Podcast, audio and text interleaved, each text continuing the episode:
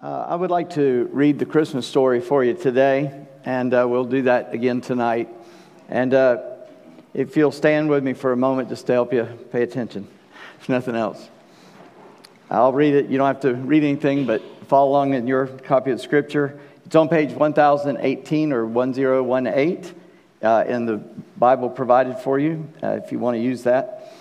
And it's, this is the succinct story of the birth of Jesus Christ. It's, I read 20 verses.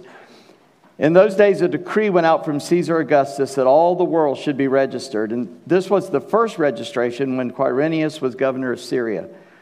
And all went to be registered, each to his own town. And Joseph also went up from Galilee, from the town of Nazareth to Judea, to the city of David, which is called Bethlehem, because he was of the house and the lineage of David to be registered with Mary, his betrothed, who was with child. And while they were there, the time came for her to give birth, and she gave birth to her firstborn son and wrapped him in swaddling clothes and laid him in a manger because there was no place for them in the inn. And in the same region, there were shepherds out in the field keeping watch over their flock by night, and an angel of the Lord appeared to them. And the glory of the Lord shone around them, and they were filled with great fear. And the angel said to them, Fear not. For behold, I bring you good news of great joy that will be for all the people. For unto you is born this day in the city of David a Savior who is Christ the Lord. And this will be a sign for you. You will find a baby wrapped in swaddling cloths and lying in a manger. And suddenly there was with the angel a multitude of the heavenly host, praising God and saying, Glory to God in the highest and on earth peace among those with whom he is pleased. And when the angels went away from them into heaven, the shepherds said to one another, Let's go over to Bethlehem and see this thing that has happened, which the Lord has made known to us. And they went with haste and found Mary and Joseph and the baby lying in a manger. And when they saw it, they made known the saying that had been told them concerning this child. And all who heard it wondered at what the shepherds told them. But Mary treasured up all these things, pondering them in her heart. And the shepherds returned, glorifying and praising God for all they had seen, heard and seen as it had been told them. Would you pray with me? Lord Jesus, we come into your presence right now, thanking you for what you did as we read this historical record of, of your birth. And Lord, we pray that this day we would understand who you are and what you did and why you did it. And that, Lord, we would glorify you in all that we sing and say and do. We ask you to bind our enemy. Lord, we ask you to rebuke him for us. And in Jesus' name, we offer ourselves as listeners as we hear from your word. In Jesus' name, we ask it. Amen. You can be seated. I've called today's sermon Love's Loudest Cry. I want us to hear the loudest cry of love that was ever uttered. And uh, I believe there is one cry that was louder than the rest. And there are a lot of sounds of love in our life. I think you would agree with that. Um, and just taking it on a personal level, and I'm going to use some words that I realize don't translate into our youngest in here, our younger generation, but if you're older like me, maybe they will. I'll try to make it where you can understand what I'm saying. But there are a lot of song, uh, sounds of love, a lot of shouts of love. You can remember the whispered chatter of a childhood on a playground at school, or the infamous note that is passed, Do you like me? Check one. or little girls chattering, or little boys shy about things. Then, as a teenager in my day, you talked on the phone for hours. Now you obsessively text because you don't want to get too personal with anyone, you know. And that, that, has been going on for about 30 years. So some of you 30 years old, 30 year olds remember that. And then finally, as we grow older, we, we hear the sounds of, of a little bit of maturity, of planning and praying, and then proposing in marriage. What beautiful sounds of love those are, right? And then you get married, and then comes the uh, adjustment stage, where uh, all the things that you were blind to in engagement come to the forefront. And so you have to have discussions, some of them very loudly, to, uh, to come to a sweet understanding and a love between two people who are growing together. And then in marriage, as often happens, there's a baby on the way. And you tell your parents, and they start jumping up and down and getting crazy because that's what we did. So excited, there's a baby coming, and the excited talk, and knowing that that first child is coming. And then in the hospital, we hear that baby's first cry, and there's tears of joy there at the arrival. I don't know any mother doesn't cry, and it's not just for the sound she was making before the baby got out. Uh, there's a lot of pain and labor to bring this new life into a world. And when that baby comes out into this new world, it's totally different. They've been in a very warm, safe place for nine months. They don't know anything but that. Suddenly, they don't breathe the same way, nothing feels the same way. In the old days, somebody spanked them. I don't think they do that anymore, but they get all the mess out of their throat, make sure they're clear, get them breathing. And that cry is really a cry of life, but it's a cry of they're startled, they're afraid, they, they don't know what's happening, and so they cry out. But there's love there because they give that baby to that mom, and she lays her, that baby, him or her, on her, on her body and begins to comfort it, and it quiets down. And then there's those cooing sounds, which are also sounds of love, and the cycle starts to repeat itself. I asked my sister to sing that song. Well, Andy asked her, but I asked Andy to find someone, and that was a perfect choice. I just heard that song this year. The copyright is 2005. It's an older song. But I think it's real. I think we need to get a more realistic view of the, of the birth of Jesus. Most of our songs and hymns are very romantic and sweet, but they're not right. they're, not, they're not true. And I, and I don't want, I feel like the Grinch when I talk about this kind of stuff this way because I don't want to take away that beautiful picture from you. But when we do that, we miss what it meant. And so here's what I want you to take home with you today. When love cries out, a response is required. We can't hear a cry of love without needing a response. I just gave you one section of human experience where it's between two people. And, you know, if, if I told, I, I told Janice I would never tell her I loved her or kiss her until we were engaged. And so when I told her I loved her, that was the, we were getting engaged. That was the very, very first time. And if she had said nothing or ran without saying anything, that would have been devastating, wouldn't it?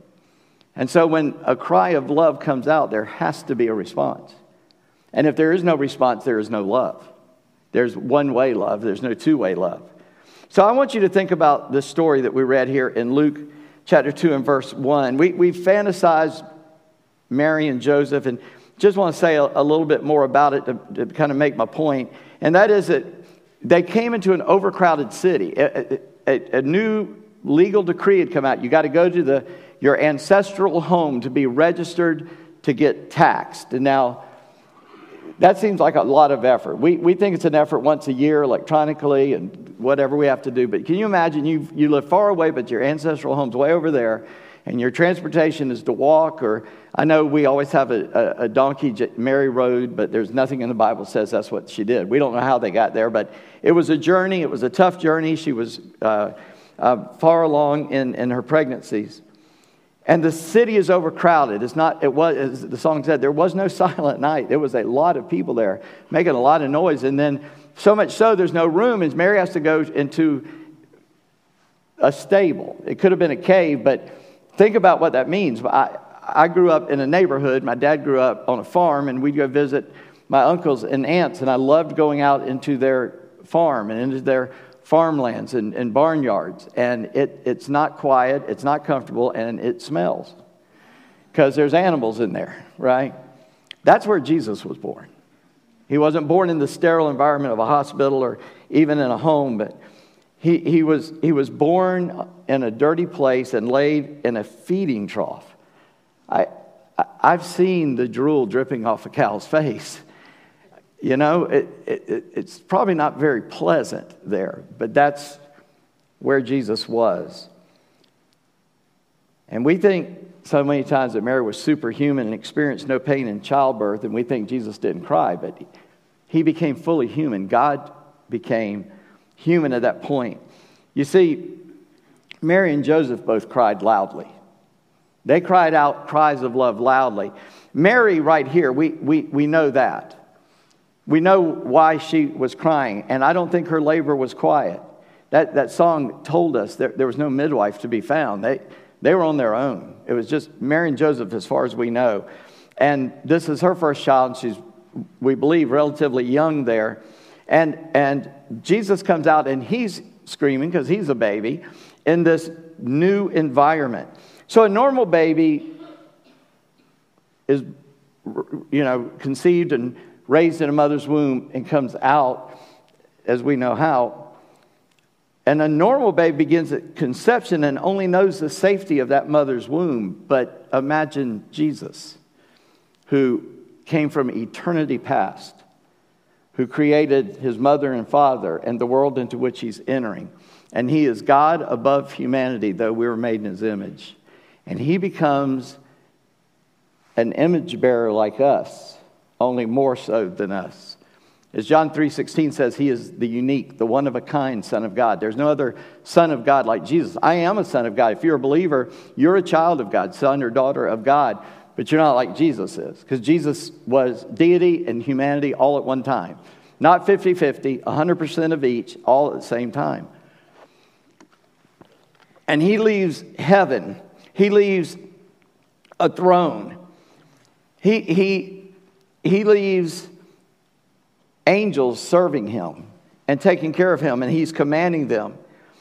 He left that and came into the world that he created so that we could know the God that created us. He left the glory of heaven for the gore of a stable. He left the riches of heaven for a common birth. He left the throne as a king to become the son of a forgotten king. Joseph would have been the king had they but they hadn't had one in hundreds of years. And the love Jesus had for us caused a greater cry than you or I can imagine.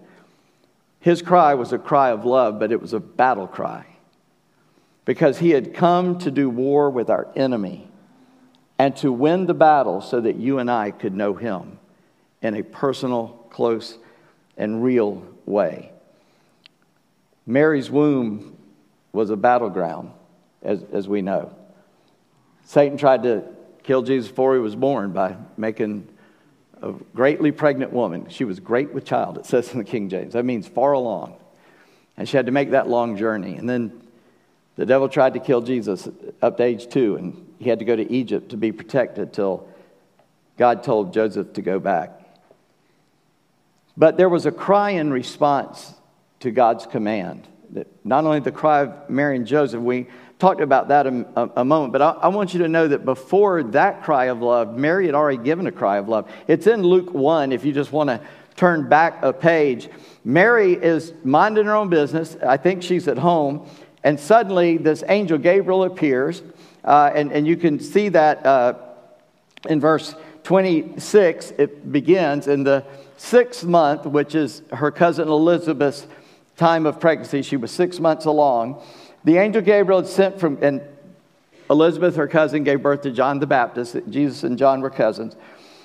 In a city of Galilee named Nazareth, to a virgin betrothed to a man whose name is Joseph um, of the house of David, and the virgin's name was Mary. And he came to her, the angel came to her and said, Greetings, O favored one, the Lord is with you. Now, here's a young girl, a teenager, mid teenager, probably 15, 16, 17, 14, we don't know, but it's believed she was in that age range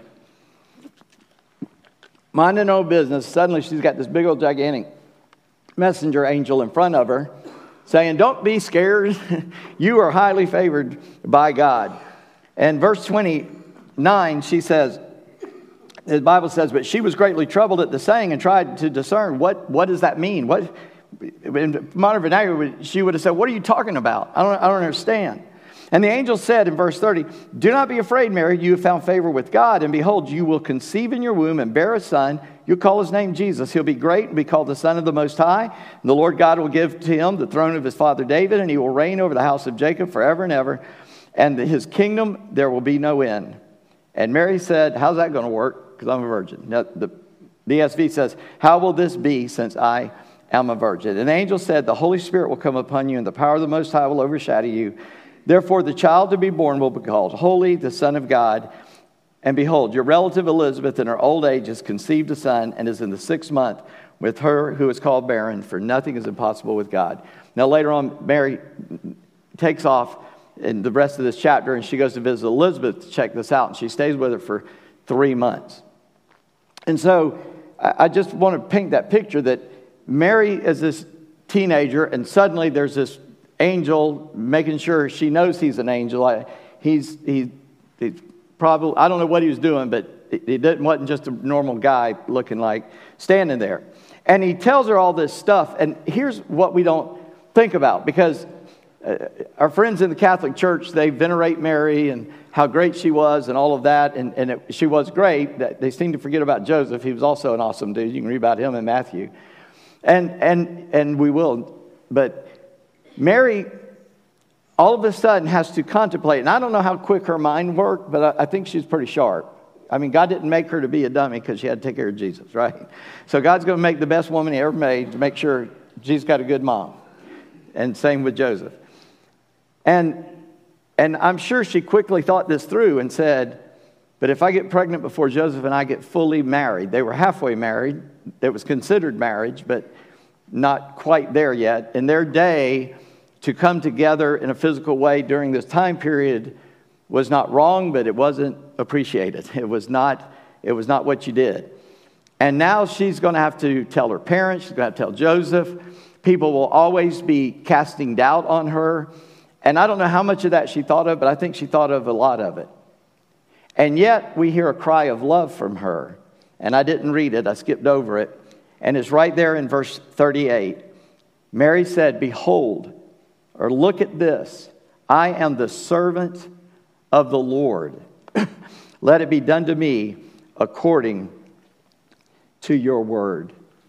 I don't think there's been a more perfect response to God telling somebody what he wanted to do than that one. Isaiah said, said, Here am I, send me. That was awesome. That was a great cry of love. And many times people said yes. The disciples followed Jesus, and the prophets of the Old Testament said yes. But here's Mary asked to do the biggest job that will ever be on the planet. And Mary says, I'm your servant. Do according to whatever you want to do. Whatever the cost, whatever the price, what I don't know is going to happen, even, I just give it all to you and I'll do it. Now, that's a cry of love, isn't it? And that is our response, or should be our response to God when He calls upon us. We should say, Lord, I, am yours. In fact, that's what salvation is. It, it, it's not a buying a fire insurance. It's, it's not just taking advantage of the fact Jesus has died for your sin. It is trading your authority over yourself and giving that authority to God to do with you as He wishes. Now, the cool thing is, God's a loving Father. He's not going to do anything that's going to hurt you. He's only going to do things that's going to make you stronger, better, and help you in what He calls you to do. The difficulties you go through are given to you to make you more like Christ because Jesus didn't have an easy life. He had a really rough life and he suffered, the Bible says, more than any man to bring us to that point where he could save us.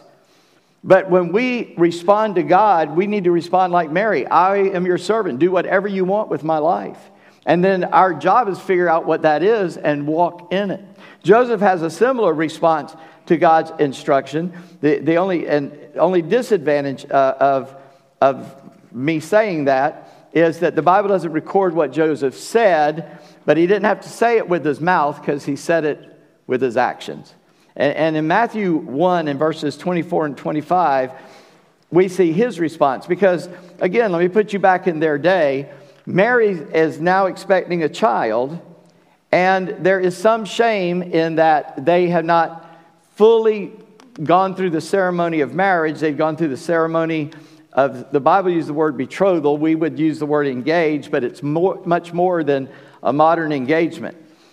A modern engagement means, yeah, we're going to get married. But back then it meant, no, we're getting married. I'm over here building a house for us. And this is already a legal contract. It is binding. And to break that contract took a legal matter.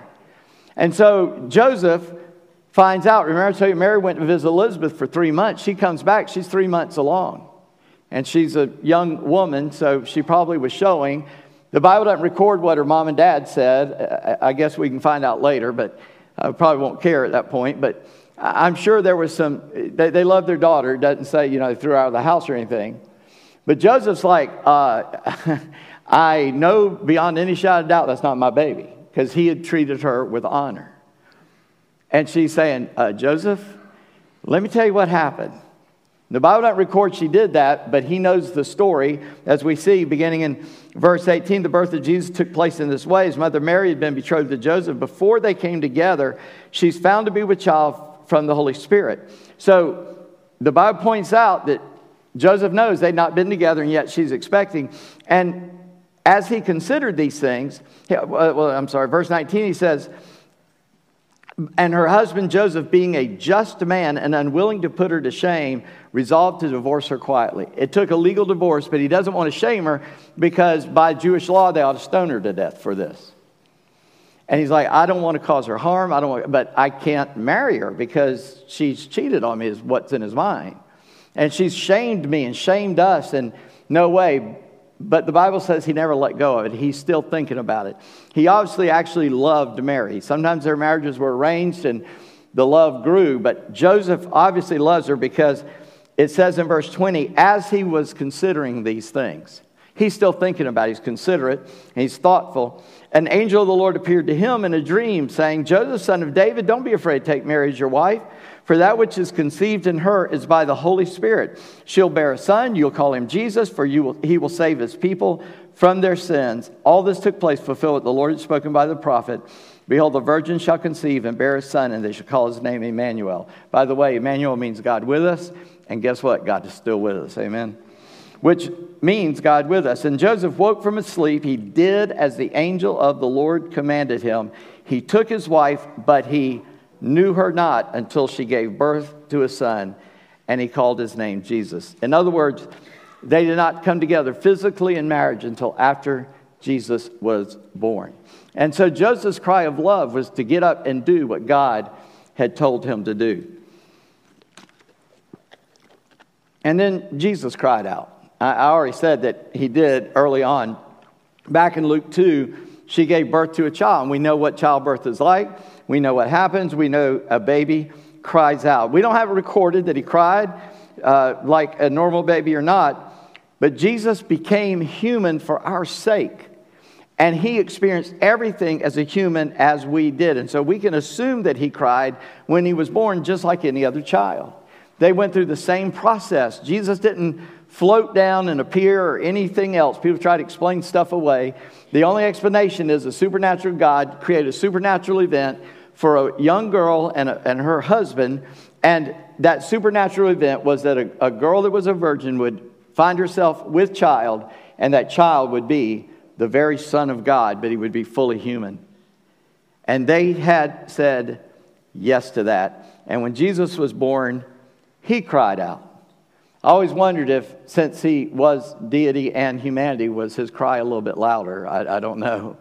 I asked my mom one time, How did, when did you know that I was going to become a preacher? She said, The first time I heard you yell.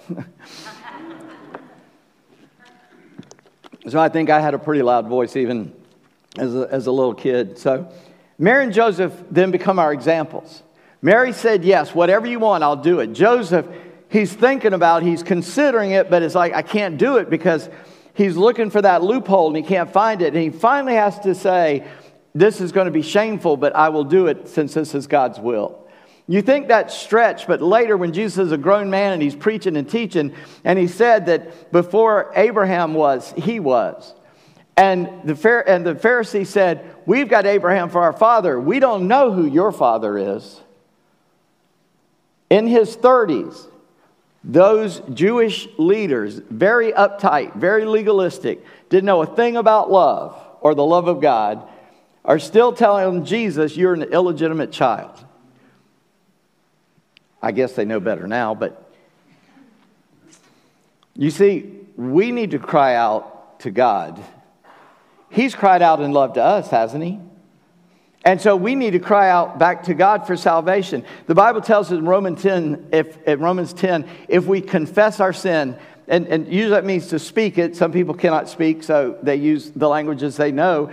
But if we confess our, with our mouth Jesus is Lord, we will be saved, we have to cry out to Him in faith and repentance. We have to use our voice if we can. It is the confession of who Jesus is when we do so. It, our salvation is based on us acknowledging what is already true that Jesus is God and He's our only Savior. But He wasn't God, He was God, but He put that aside to be fully human. And He went through suffering in His life, and then He went through suffering of torture before He was killed on a cross. And He went to a cross just to shed His blood so that His blood could cover the sin of Adam and every man after Adam from then till now.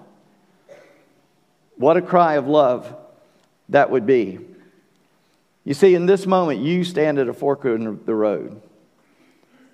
Whether you're a Christian or not, you are always at a fork in the road. You can always say, I'm going with God. And Jesus told us what that road was like. He said, It's narrow, it's rough, it's rugged, there's a small gate, it's hard to find. The other one, pretty comfortable. Big, broad, not going to fall off the edge. Got a bunch of travelers on that road with you. It's kind of an easy way to go. But you got to stand at the fork of those two roads. And every day as a believer, we make the choice we're going to take the hard way. We're going to follow Jesus. We're going to go his pathway. You know, the church, the Christians, before they were called Christians, they were called followers of the way because Jesus walked the way in front of us and we follow him. The Indian tribe in South America that, uh, by which hand Jim Elliot, Nate Saint, and the other three men died, they talk, that, that is their word for those who are Christians. They walk Jesus' path. And we stand at that fork in the road. And if you don't know Christ, you are at a fork of the road. And to pick the broad road is the way to hell. If you're a Christian, you can't go on the broad way. If you are, that proves you're not a believer. Because you can't be a believer on the broad way. You got to be a believer only on the narrow way. And every person comes and is confronted with this truth because Jesus is the ultimate truth. And at the moment you come to that fork in the road, you take one way or the other. And by the way, if you say, Well, I'll wait a while, or I, I don't think so, that is a choice. You're choosing not to choose, which means you're saying no. You've just said no, you just don't have the guts to say no. God would rather you go, No, I don't like you. I don't want you. I want to live my life without you. Now you can work with that because that's just called rebellion, right? And we think we can get by with, well, I'll decide later. I'll just do some good stuff and that'll be okay. I'll, I'll, I'll appease God that way. You can't. The Bible says the best you can do apart from God looks like dirty rags. You, you can't do it. And so the only way we can do anything that pleases the Father is to receive his gift of salvation first. And so to take or say no is to take the wrong way. And we, we kind of use that as an excuse, but to not decide is to decide wrongly. You must cry out in repentance and in faith, and when that, without that, we are lost. And by the way, I, I call this sermon Love's Loudest Cry. And I guess you've already assumed that cry at his birth. But you'd be wrong. That's not love's loudest cry. Love's loudest cry came 33 years later. It's recorded in John chapter 19 and verse 30 when Jesus said, It is finished.